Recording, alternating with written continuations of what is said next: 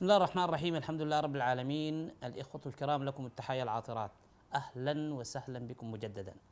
وبعد أن دخلنا في الحلقة السابقة في محور القصص القرآني وبينا الحكمة والغايات المرتبطة به كونه يشكل ثلاثة أرباع كتاب كتاب الله سبحانه وتعالى وكما وعدتكم أننا سندخل إلى نماذج من جملة الكم الهائل للقصص القرآني. وفي هذه الجزئية سندخل معا لنتفحص ونتدبر ونستقرئ آيات التي حكت عن التقاء العبد الصالح مع موسى عليه السلام.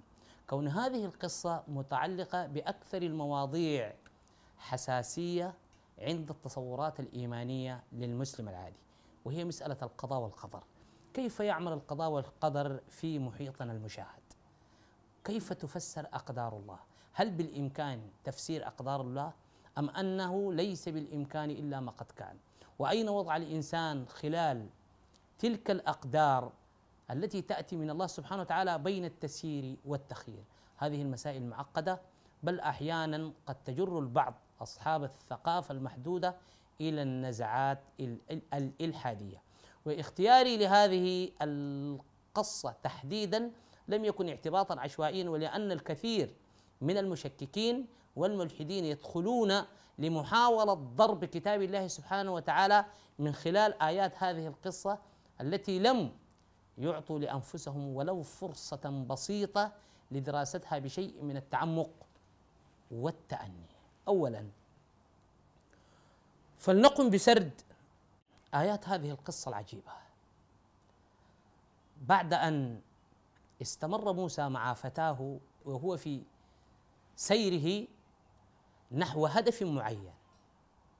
وبعد أن نسي الغلام أو الفتى الغداء في الحوت وارتدا على آثارهما قصصا. أن موسى عليه السلام عندما ذكر له الفتى هذا الموضوع قال ذلك ما كنا نبغي. هنالك إشارة لطيفة. نبغي هنا محذوفة الياء من غير أي وجود أداة جزم. يعني هذا الفعل مجزوم بحرف الياء. وين أداة الجزم هنا؟ ده موضوع آخر. ربما نتطرق له كيف أن لسان القرآن كسر معظم قواعد اللغة العربية التي يود الناس الآن أن يجعلوها حاكمة على القرآن الكريم. قال ذلك ما كنا نبغي فارتدا على آثارهما قصصا فوجدا. هنا بدأت القصة. فوجدا عبدا من عبادنا آتيناه رحمة من عندنا وعلمناه من لدنا علما. قال له موسى هل أتبعك على أن تعلمني مما علمت رشدا؟ قال إنك لن تستطيع معي صبرا.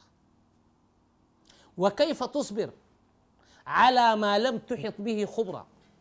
قال موسى ستجدني إن شاء الله صابرا ولا أعصي لك أمرا. فانطلقا حتى إذا ركبا في السفينة خرقها. قال أخرقتها لتغرق أهلها؟ لقد جئت شيئا إمرا قال ألم أقل إنك لن تستطيع معي صبرا؟ قال لا تؤاخذني بما نسيت ولا ترهقني من أمري عذرا. فانطلقا حتى إذا لقيا غلاما فقتلا. قال أقتلت نفسا زكية بغير نفس؟ لقد جئت شيئا نكرا. قال ألم أقل لك إنك لن تستطيع معي صبرا؟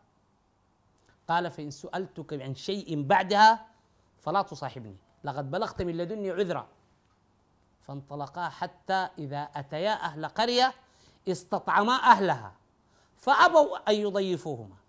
فوجدا فيها جدارا يريد أن ينقض فأقامه قال لو شئت لاتخذت عليه أجرا.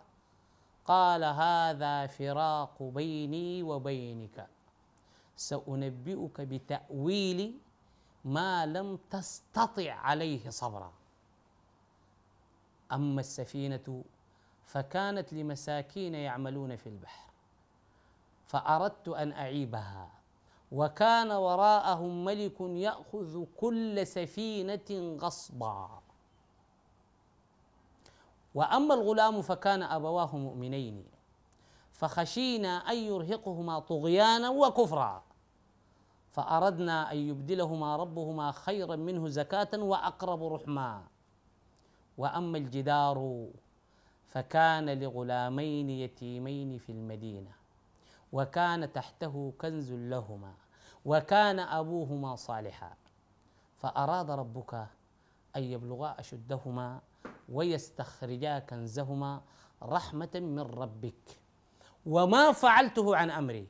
ذلك تأويل ما لم تسطع عليه صبرا. هذا هو السياق القرآني في هذه القصة بالجملة. الآن سندخل في سياحة.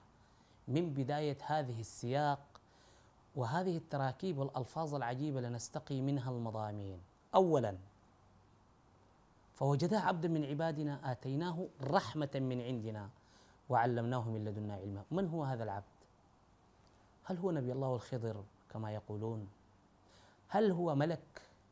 هل هو نبي من الأنبياء؟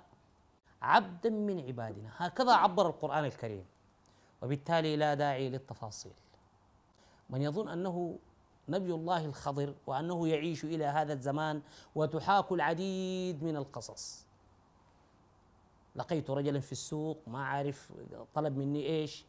وأنا ما اديته وده نبي الله الخضر على الأقل الظاهرة دي منتشرة في في في المجتمعات المتخلفة أنه نبي الله الخضر إذا أنت أكرمته أو أحسنت إليه ربنا يديك اللي أنت الحاجة اللي أنت عايزها يعني أو دعوته مستجابة. أنا لا أقول نبي الله الخضر ولا غيره عبدا من عبادنا نكتفي بما أطلقه القرآن عليه. وهذا العبد أنا أشبهه بقدر الله المتكلم. يا جماعة هذا العبد هو القدر الإلهي شخصه الله سبحانه وتعالى ليعلم موسى كيف تجري أقدار الله في الحياة. لذلك سأشير إليه في بقية هذه القصة على أنه القدر المتكلم. ده قدر الله. لماذا هو القدر؟ لأنه منطلق من عالم الباطن من العلم الباطن أو من عالم الغيب أو من عالم الأمر.